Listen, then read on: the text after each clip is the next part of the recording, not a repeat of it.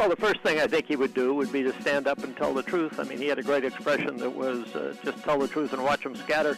So the further away the problem is, uh, the easier it is to postpone action on it. And that's essentially what we're doing. Be real. Because people in New Hampshire are really cool.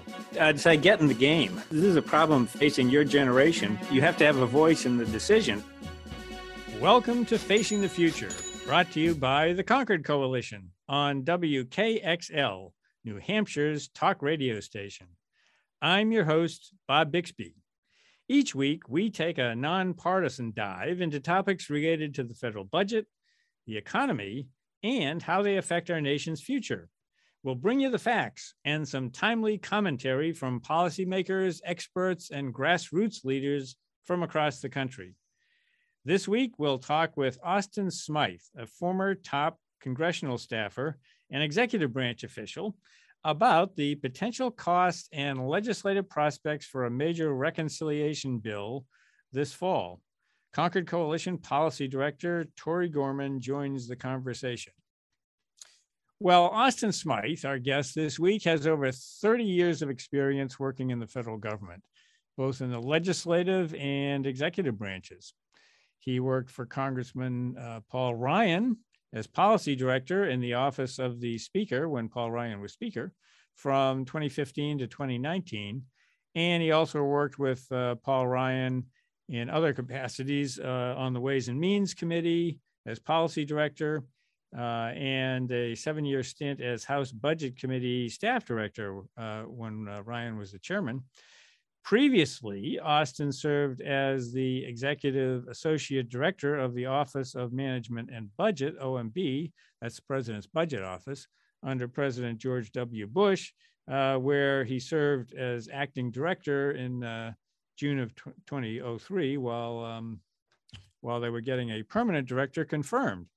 Austin and Tori, welcome to Facing the Future. Thank you. Well, yeah, well, um, this is turning out to be anything but a routine year for the federal budget. Uh, so far, we've already had uh, a big emergency spending bill for COVID relief with a price tag of almost $2 trillion. Uh, we've had a bipartisan physical infrastructure bill in the Senate uh, with a price tag of between 500 billion and a trillion, depending upon how you count it it's really difficult to figure out exactly what the cost of that bill is. I've tried several times. Um, and, and now uh, they're working on a so-called reconciliation bill, uh, which we'll explain in a minute, um, of up to 3.5 trillion, with maybe about half of that offset by tax increases or spending cuts, uh, all yet to be written. And we shouldn't forget that we've still got uh, the 12 annual appropriation bills that have to be passed before September 30th, or we have a government shutdown. Probably we'll have a continuing resolution, which is another technical term that we can talk about, but we've got uh, that that needs to be done. And not to be forgotten, and we definitely will talk about this, is that sometime in the fall, they're going to have to do something uh, with the statutory debt limit, which came back into uh, place uh, on August uh, 1st. So, just for context, before we get into all of these bills, um, the Congressional Budget Office projects that even with no additional legislation, current law would produce 12 trillion of new debt over the coming years, uh, coming 10 years. And that would all leave the debt at its highest uh, recorded level relative to the economy. Um, and uh, annual budget deficits approaching $2 trillion by 2031. So it's, it's kind of a, uh, there's a lot in play right now.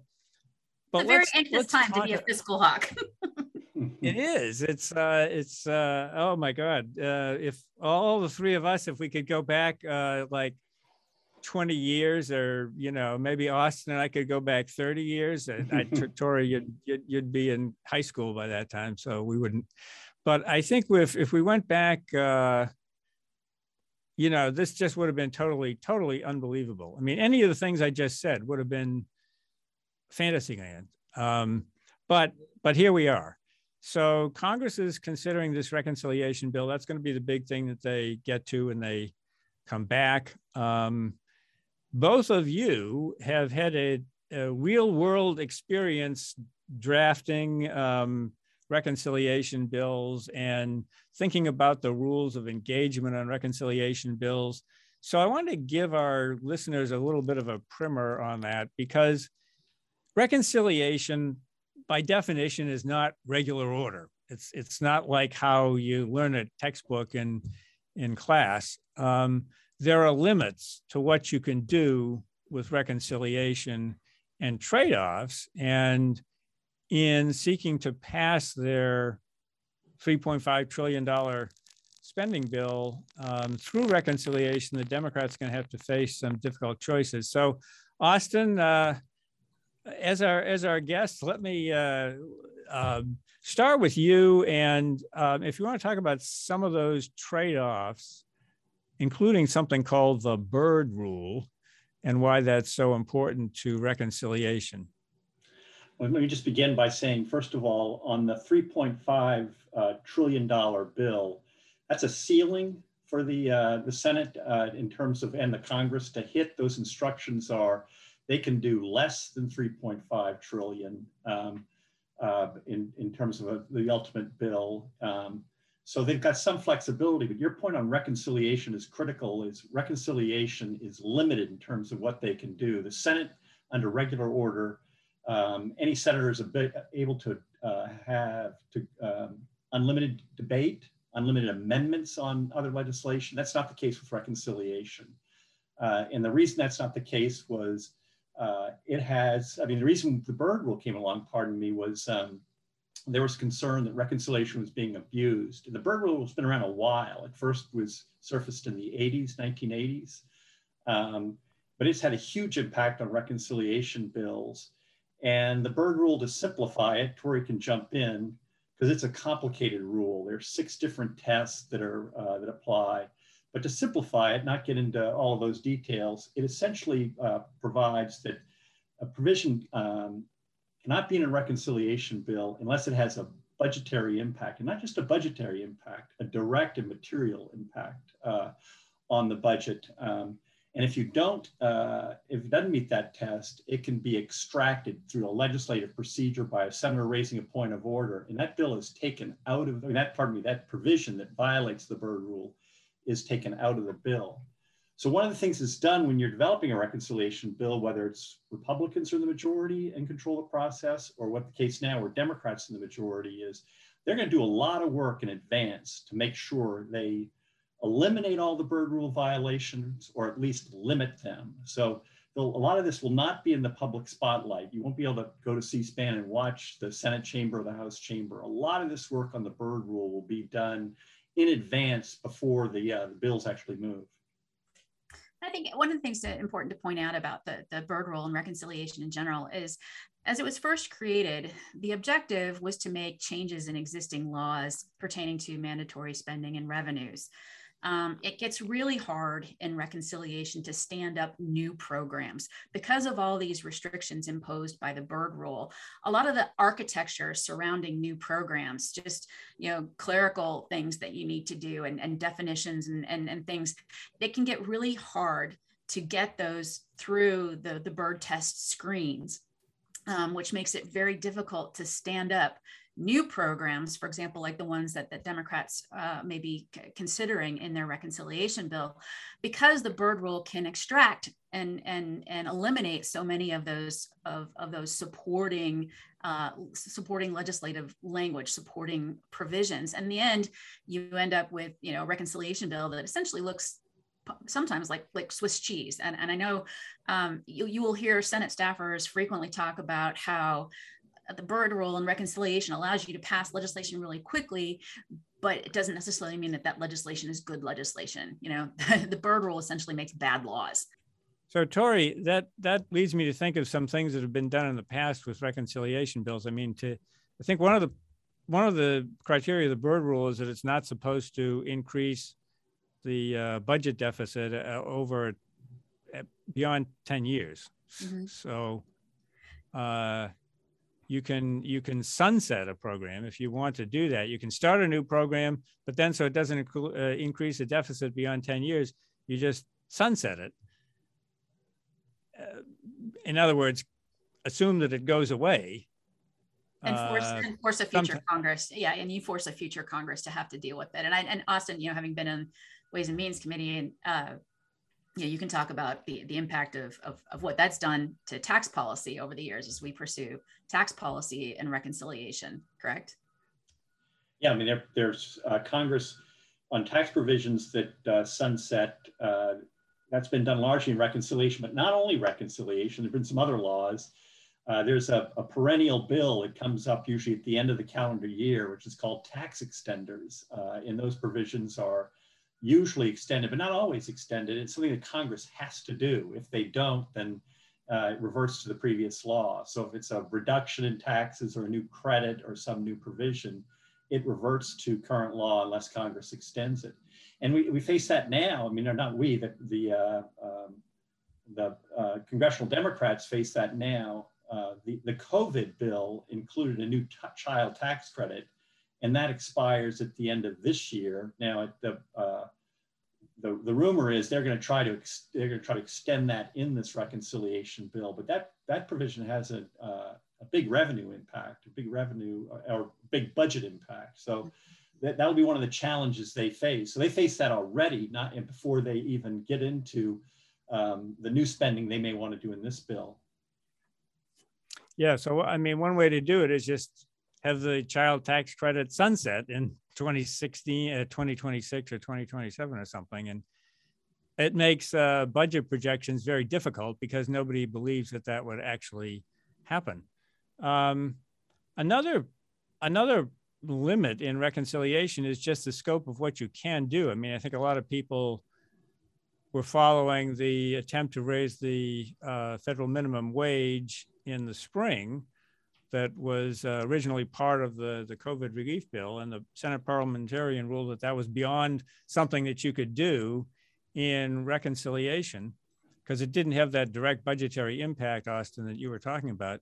Is are, there other things that are being considered that that um, that you've read about in this upcoming reconciliation bill that uh, have a likelihood or at least some high probability of, of facing the same sort of challenge? Well, I think that that depends in terms of what the committees are going to do. This process is starting in the House. Um, I think next week is starting in the committees. Going to start writing the bills in the House, and I'm sure the staffs are already at work on it. But there've been been suggestions by various House members and outside groups about immigration, uh, uh, the, the, dealing with immigration issues. I, I think that's going to be a very hard sell to the parliamentarian to uh, to meet the Byrd rule. There's um, clean energy standards. I think you can do subsidies for uh, for energy projects, or you can do taxes on on energy. But to do a, a standard, a regulatory standard, I think that's going to be a very hard sell to get that by the, the parliamentarian one of the big uh, uh, premier bills for the, uh, I think for the Democratic majority, has been a, uh, a bill dealing with voting laws. Uh, again, I think it's going to be nearly impossible to put any of that into reconciliation. And I'm sure there are others. There are environmental policies. the president has a very ambitious schedule. Um, the Democratic majority in the House and Senate has outlined a very ambitious schedule and they're not going to be able to put all that in reconciliation. A lot of that's going to have to be either modified and limited, which Tori referenced earlier, or it's just going to come out like the minimum wage did. It's not going to be allowed to be in the bill. I also think it's an opportunity for, for people who are going to be creative in, in drafting legislation. I, I think um, a good example of this is, is looking at, for example, one of the goals I think of the Democrat majority has to deal with uh, mandated family leave, um, you know, for, for all all businesses. Um, if, if they were to, for example, use a in, right into the reconciliation bill a labor department directive to create regulations or to even mandate within the reconciliation bill that all companies, all businesses provide mandatory family leave for their employees up to a certain amount.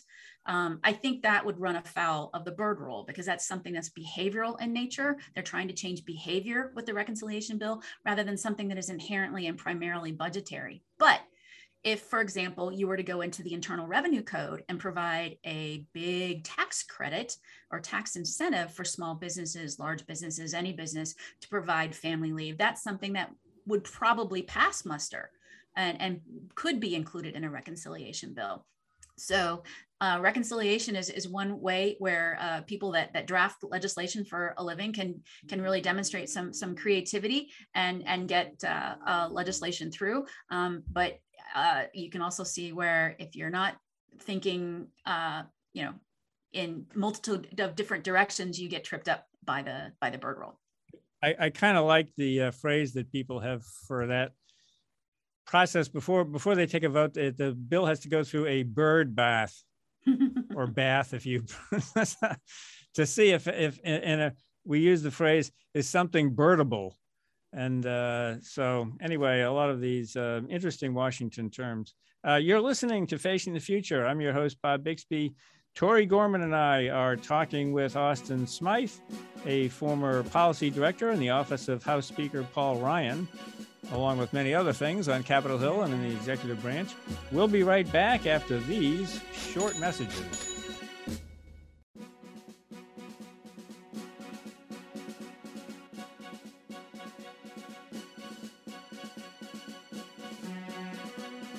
Welcome back to Facing the Future.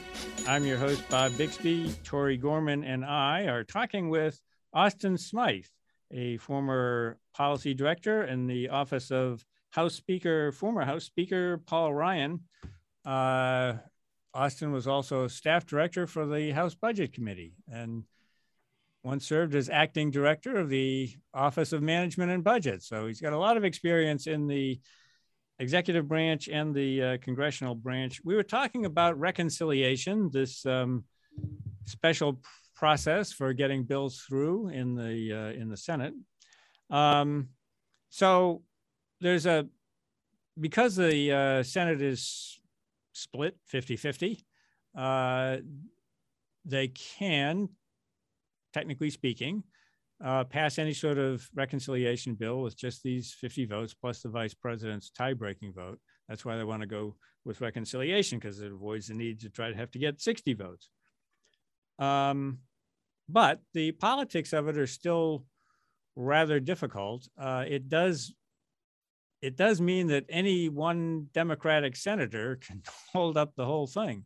And, you know, recently there's been a lot of um, focus on two Democratic senators, Joe Manchin of West Virginia and Kyrsten Sinema, uh, Sinema of uh, Arizona, because they have expressed some concern about uh, the size of the potential size of the reconciliation bill that's in the budget resolution, 3.5 trillion that we talked about before. Um, so what does that uh, what does that do in the? I mean, if you were back, both of you on Capitol Hill, what would that do to the the negotiations that would take place? Are, are, are Manchin and Sinema pretty much writing the reconciliation bill? I think they're critical players in the reconciliation bill. Um, they both were uh, made statements um, earlier in the month about concerns about the size of the instruction. They were not going to be uh, the reconciliation instruction, the 3.5 trillion you mentioned, and they both expressed concerns about the impact on the deficit and the debt of, of the bill, which could be, as I understand, as high as like 1.8 uh, trillion dollars, 1.7 trillion dollars, based on the instructions. Uh, and then beyond that, um, uh, Senator Manchin has expressed concerns in the past about particularly the uh, increase in the corporate tax rate. Uh, I think he's, I think he's, it sounds like based on statements, he's okay increasing the corporate tax rate, but not as much as, as uh, the president's proposed. Um, and there can be other provisions that uh, the president's proposed that are likely to, that have brought criticism from the Hill, dealing with the estate tax, potentially the way capital gains are handled, capital in the, in the tax code. And above all this, in terms of my experience, when you're dealing with a proposal that's described in very simple, broad terms, that's one thing. But when you have to reduce that proposal to legislation and then get the budget estimates associated with it, it gets a lot harder uh, in terms of getting it done. but ultimately, I think the um, the Democratic leaders, Senator, I mean, um, uh, Speaker Pelosi in the House. And by the way, the House only has a four seat margin, as I look at it. There, it's not a it's not a given that something's going to get out of the House. They got a similar challenge over there with their moderates. Mm-hmm. But I think Speaker Pelosi um, and Senator Schumer, the majority leader in the Senate, know their conference, and they're going to work to uh, to make sure that legislation can get a majority in their two houses. But that doesn't mean it's not a huge challenge. It's it's uh, legislating is always hard on controversial big proposals. Um, and, and they they are I think they face a, a, particularly challenging time with everything else that's going on and, and the other things they're going to have to deal with this fall. They got a big big series of um, hurdles they got to clear to get this thing done. Yeah, I think if if I'm Schumer or if I'm uh, uh, Pelosi, I'm I'm looking at my my potentially recalcitrant uh, members and I'm asking them to to evaluate. You know, what do you need to get to yes? What do you need? Not what do you want, but what do you need to get to yes? And it may be something that's on this particular reconciliation bill, or it could be future legislation in another area. Well, one of the things uh, that members both in the House and the Senate, some on the Democratic side, have expressed concern about is uh, is the deficit impact, and uh, whether or not it, it would be the reconciliation bill would at least some of it, at least half of it, maybe be uh, be paid for, so it wouldn't all add to the deficit, and and uh, that leads to, you know, what kind of offsets do you have now? The things that are being proposed are tax increases. And it, it strikes me that tax increases are not easy to pass. And if you're talking about raising 1.75 trillion in taxes to offset partially the 3.5 trillion in new spending in the reconciliation bill, that could get awfully difficult. If they can't agree on revenue offsets or spending offsets, which are always difficult, do they scale back their ambitions or just find that they the stuff is too important and we'll just go ahead and do it without you know we'll borrow we'll we'll just increase the deficit how are the offset how is the what are the politics of the offsets i think tori's already described the process of of in the end this comes down that the critical steps are to get a majority in the House and to get a majority of the 50 votes in the Senate. And there's a, both in the House and the Senate, they have uh, a, a, whip uh, that, and, and, they've got elaborate operations, in the House, to, to make sure they know where people are. And as Tori said, what they need in order to get to yes, to be willing to vote for a, for a bill my expectation is, and we saw this on ARPA, but I think ARPA had a great deal more momentum behind it. ARPA was the COVID bill done at the beginning of the year. I think had a great deal more momentum behind it because you had a new president. You had a uh, the COVID situation was was was really bad, and I think there was a lot of public support for it. Um, that bill, I think, had a 1.9 trillion dollar price tag on it, and what it's going to add to the to the deficit. I, I don't think we see the same level of urgency uh, and support. And also, there's just a lot of other things going on. So that's going to complicate. And all that signals to me that this bill is not going to be 3.5 trillion, and it's not going to have 1.7 trillion, or it's not likely to be 3.5 or have 1.7 trillion dollars in offsets. I think it's going to shrink in order to uh, to um, on both the offsets and the total price tag of the bill to um, to get the support of the moderates. But the, the, the challenge for Speaker Pelosi, who, by the way, is extraordinary in terms of her ability to hold her conference together, is will be to make sure she keeps the progressives in her conference who want a big, ambitious package on board while she's bringing the moderates on board. And she is very, very skilled at do, doing that. But I think, as Tori described, you're going to see the bill modified um, probably uh, provisions dropped. And then there'll be other things done. You, we talked earlier about uh, the, the gimmicks, which you characterize as gimmicks, is if something, if they're trying to reduce the cost of the bill, they could start a program and just sunset it or expand a program and just sunset it. And that'll shrink the price tag. So I think it'll be some combination of all of those that will ultimately be done in order to get the votes. But they've got a big, big challenge there they face in terms of getting this bill through the House and Senate. Does does dynamic scoring figure into that in any way? That is the the idea of assuming that you're going to get very positive economic feedback from what you're doing and that that will reduce the deficit effect. Does that have any role in the uh, reconciliation process? It can't, it, it can't be used as an offset, particularly in the Senate, uh, as an offset. So it doesn't have anything to do in the process. I also think that the work that's been done, and you, you and Tori can probably chime in, is things more in the hard infrastructure area are more likely to generate um, uh, economic growth, dynamic scoring that it's going to cause the economy to grow. Even in that case, if uh, if if the, the inf higher infrastructure spending that leads to economic growth is not offset, that's going to be a drag on future economic growth. So I think if they were to ask for the Congressional Budget Office uh, an, an, estimate in terms of how much this bill is going to benefit the economy over the long run, if it has a big deficit impact, it's likely to, uh, it may not be the answer they want, but can, they can't use it in any event. The, the, the budget estimates from dynamic scoring to, um, to meet these, the, to meet the reconciliation uh, instructions. Yeah, Tori, if, if we're to go through the process of um, raising taxes, just like hypothetically, if they were to raise the corporate tax back up or unwind some of the other tax cuts that were enacted or come up with some new ideas on, I don't know, uh, taxing the wealthy, uh, you know, having a wealth tax or any, any of the ideas that have been floated. Would it make sense to use some of that to fill the budget hole that we already have?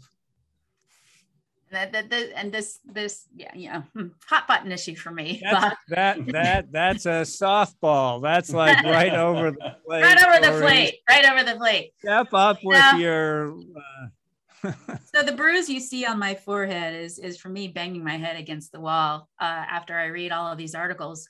I, I mean i applaud uh, president biden uh, for at least uh, you know putting the thought forward that he wants to pay for all of his his new policies. But don't forget that before covid uh, before all of this before president biden we had a truckload of unfunded uh, obligations uh, uh, in the federal budget, you know, Social Security, Medicare, Medicaid. We had, you know, Congressional Budget Office was predicting deficits as far as the eye could see. Now that we are in the smack middle of, of COVID, you know, we've, we've run up huge uh, amounts of debt because all of the emergency spending on behalf of COVID was debt financed. Uh, as we consider, as Democrats consider all of these new revenue sources, I think it would be more fiscally prudent if they directed some of those revenues towards either paying down the debt or shoring up uh, Social Security and, and, and, Medicare. I mean, we know uh, that those programs are not on, on a sustainable path. Um, they're, they are contributing significantly to future deficits. So it doesn't make a lot of sense to me to uh, to consider new revenues to pay for new spending. I think we ought to consider new revenues to pay for the spending that we've already promised and can't fulfill. Well, uh, this is time for our second break, so let's uh, let's let people think about that before we uh, come back and talk a little bit about the debt limit.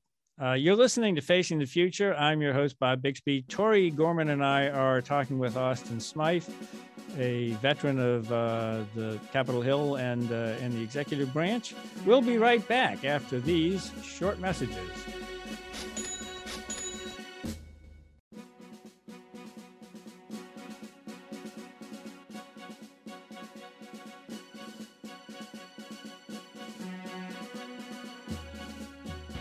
Welcome back to Facing the Future. I'm your host, Bob Bixby, and Tori Gorman and I are talking with Austin Smythe, uh, former staff director of the House Budget Committee and policy advisor to uh, Speaker Paul Ryan and acting director of the Office of Management and Budget.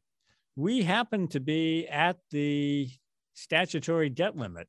It came into effect in August after having been suspended for two years. And literally, what that means is the Treasury can't borrow to pay its bills. Uh, and when you're running a, a budget deficit of $3 trillion or so, that's, that's a problem. So the Treasury Department at the moment is able to take what is often called extraordinary measures, which are just temporary procedures that they can shuffle the books around a little bit to prevent the uh, the debt limit from being breached. But the point is that we're there now, and those extraordinary measures run out sometime in the fall. Nobody can give an exact date. So at some point between now and the end of the year, there are various estimates. Let's say could happen in October, depending upon how the September uh, receipts are from uh, corporate and individual tax payments uh, could could happen in September. It could happen in November. I don't know. We don't know. What we do know is that uh, at some point, Treasury won't literally wouldn't be able to pay its bills, and that's what the, the debt limit means. So, um, you know, we've all been through these debt limit fights, and they always seem to get it uh, worked out. But this really seems to be a particular problem because it's coming it's, it's likely to happen along with all of these other things that are happening. Acrimony over a huge reconciliation bill um, you know and the, the, appropriation bills that have to be done. So I, I, I guess like any guesses on how it might be resolved in the and and and let, us think about some of the ways in which it's been resolved in the past and why that might or might not be uh, a likely scenario in this case. So in the past, Austin, the way that uh, the debt limit has been dealt with, and I, I, don't recall how long this has been happening. I think since um, it was extended in 2010, the Congress used to increase the debt limit by a, a number. So it increased it by whatever was necessary for a certain period of time. I think starting after 2010, the subsequent debt limits, it was they suspended the debt limit for a time period, which is what we were uh, that expired at the end of July, which you've already mentioned. And I think that the, the reason for that was to take some of the sting out of the vote. You weren't increasing, you know, you weren't voting to increase the debt limit by, uh, you know, trillions or hundreds of billions of dollars. You were just suspending it. Um, the other thing that's been done, I think, for most of the uh, bills, uh, the debt limit increases since 2010 have been done in other vehicles, which were usually large bipartisan measures, um, a budget agreement, bipartisan budget agreement, or so forth. Um, the debt limit can be raised in a reconciliation bill, but in doing the budget resolution, which authorized the reconciliation process, they did not include uh, the authority for the reconciliation bill to include a debt limit increase. So they can't do it in, uh, I don't think they can do it in, in reconciliation, which means it's got to go through the standard process. And um, Republicans have been, um, uh, have, have been very critical of the, the deficit impact of the, of the bill at the beginning of the year, the COVID bill, which had a lot more in it than just COVID and are very critical about this reconciliation bill and made it clear they're not going to help or facilitate the passage of the debt limit. So there's going to be some kind of standoff, and how that gets resolved, I, I don't know. It seems to me either uh, um, uh, it, it, there has to be some compromise done on the debt limit, but to do that, it's going to require um, congressional Democrats to make concessions to Republicans that I don't think they're going to want to do. So I think it's a bit of a it's really just unclear. Um, I don't think anybody wants to face a default. I think people will, will try to avoid that. But um, I think the idea that the Republicans are going to uh, facilitate the passage of a clean debt increase is the Democrats are moving a bill that increases the debt up to $1.7 trillion that they are dead set against. That has a bunch of tax increases in it. Um, uh, I just, that's, I don't think that's going to happen. I think, uh, and, and that appears to be the wager that the, uh, uh, the congressional Democratic leadership is making right now. And I, I don't know how it's going to get resolved to answer your question the way you started, but those are some of the factors. And there's just to add to your point, it's not just the CR and all of that. We've got the Afghanistan situation, we've got the COVID Delta uh, situation, we've got um, a, a, lot of other stuff going on. We've got these two infrastructure bills, the hard bipartisan hard infrastructure so there's just a lot going on that that uh, that the members and the leadership and the in the Biden administration have to deal with. We got Ida that just went, you know, landfall. The Hurricane Ida is another thing that's likely to to to um, to require the attention of uh, of the administration, members of Congress. So I don't know how it gets resolved and all of that, uh, but I think uh, it's it's going to require some kind of compromise um, with Senate Republicans or some ability where the Democrats end up passing it on their own through a reconciliation type like process. Mm-hmm.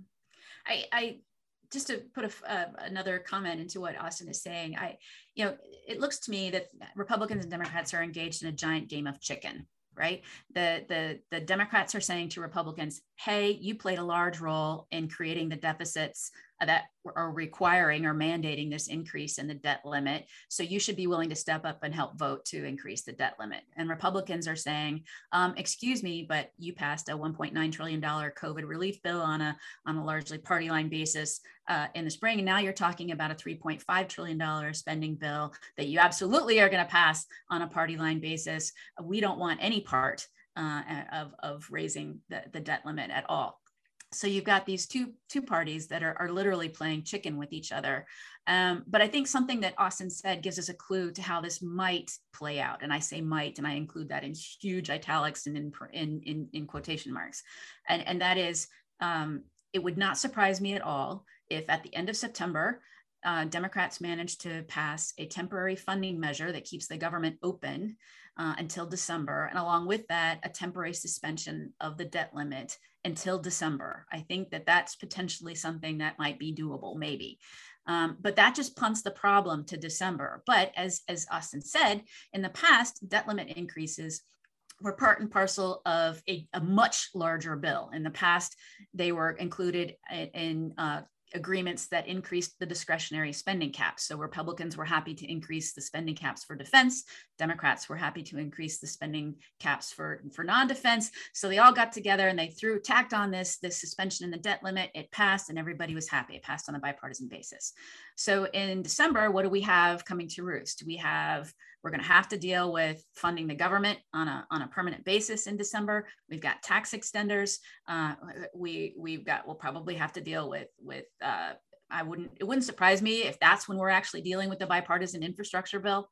Um, because of delays uh, uh, uh elsewhere. And maybe that might be the appropriate vehicle uh, to attach some sort of suspension in the debt limit, maybe with some uh, window dressing around the edges uh, on, on budget process reforms that might make it a little bit more palatable for Republicans to provide uh, the, the, the, the 10 or so votes needed to get that sort of omnibus bill across the finish line. But no doubt about it, about it, where we, we sit right now, we're, we're looking at this massive game of chicken and how this is going to play out in September and October. Um, it, it's, it's, it's not certain. I mean, I see a potential path, but I would not assign any probabilities to it whatsoever. so I think that the the politics of it has changed so much that in the past you really could hang a debt limit increase on something that the parties could agree on fiscally, whether it was tight appropriations caps or you know some measure of spending restraint, um, sequestration of some sort somewhere down the road. Uh, but in this instance, you know the the Democrats are clearly seeking to increase appropriations. Um, and uh, you know they're obviously seeking to raise uh, mandatory spending as well as uh, revenues. So fiscally, I don't see anything it, to to hang a compromise on. Maybe you just lose it in the fog of war. You just there's so many things that have to be done. You just attach it onto something because you know I don't think anybody wants a default. I mean, nobody actually wants a default, but the parties have gotten themselves into such a position that you might get a uh, an accidental default, and you know, not not that you st- sort of stumble into it, and that's that's what I worry about. The debt limit is it doesn't really do any good in terms of controlling the policies that produce the debt. You get to the debt limit, and then you have to pay for it. Except if you've got, you know, in the situation now, you're talking about very very big spending plans. Uh, on on one side, I can see the the politics of the Republicans saying, you know, well, we don't have a motivation to cooperate on raising the debt limit, even though technically speaking, the debt that we need to pay for right now is stuff that happens in the past, not stuff that's happening in the future. I don't know how we get out of it. so, well, I mean, it's. I, it's worthwhile to point out that we've a we've been here before right in 2011 that's how we got the budget control act as we were in this practically the same same situation so I, I think that that you know we've got creative people on Capitol Hill. Um, and I think that there are some things that we can talk about, whether it's something like the, the Romney's Trust Act or setting uh, debt to GDP targets um, that might pull some Republicans along when it when it comes to addressing uh, the debt limit. So um, I agree. Well, you mentioned uh, the, the, the you mentioned the um, uh, disapproval, a, uh, a, disapproval vote in the in the Senate. I think they used one year in the House and Senate. They used one year. They allowed President Obama to raise the debt limit, subject to a disapproval vote in the House, which she could then veto. House and Senate, and just Congress. Is that a mechanism that might come back again? It's something that's being discussed. I, have seen it floated in the press. Uh, basically, what it does is it, it, flips the the increase in the the, the debt limit or the, uh, on its head.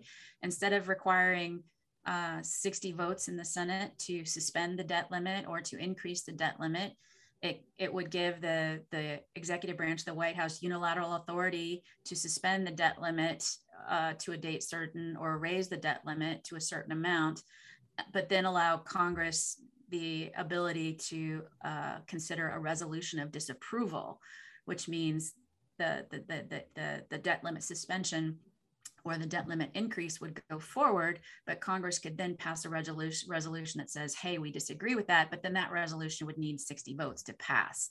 So it, it just sort of flips the, the, the process on, head, on its head. Instead of needing 60 votes to approve of, of a suspension of the, the debt limit, you need 60 votes to prevent suspension of the debt limit. And that sort of changes the, the calculus uh, a, a, little bit. Um, and that's a possibility, but I'm not sure that that's going to be enough to bring. I mean, just to pass that provision would require 60 votes, right? So, and I don't think that's enough to bring Republicans along. I think they're going to need something more. I agree with that it, the, the, when this process, the disapproval process was done in the past, it again was part of a larger either deficit reduction bill or budget agreement or something like that. Um, and I don't think the disapproval process alone is going to be, excuse me, enough enough for Senate uh, Republicans. It does leave us on this uh, political dilemma of much easier to vote for the spending increases in tax cuts that produce the debt than it is to explicitly acknowledge what you've done by voting to approve the debt that actually comes out of that. And that's the dilemma that we're in now. But uh, for this week, Austin, um, thanks for joining Facing the Future. I really appreciate uh, your insights into this process. And uh, Tori will be speaking again uh, next week. I'm Bob Bixby, your host for Facing the Future, and thanks for tuning in. We'll see you next week.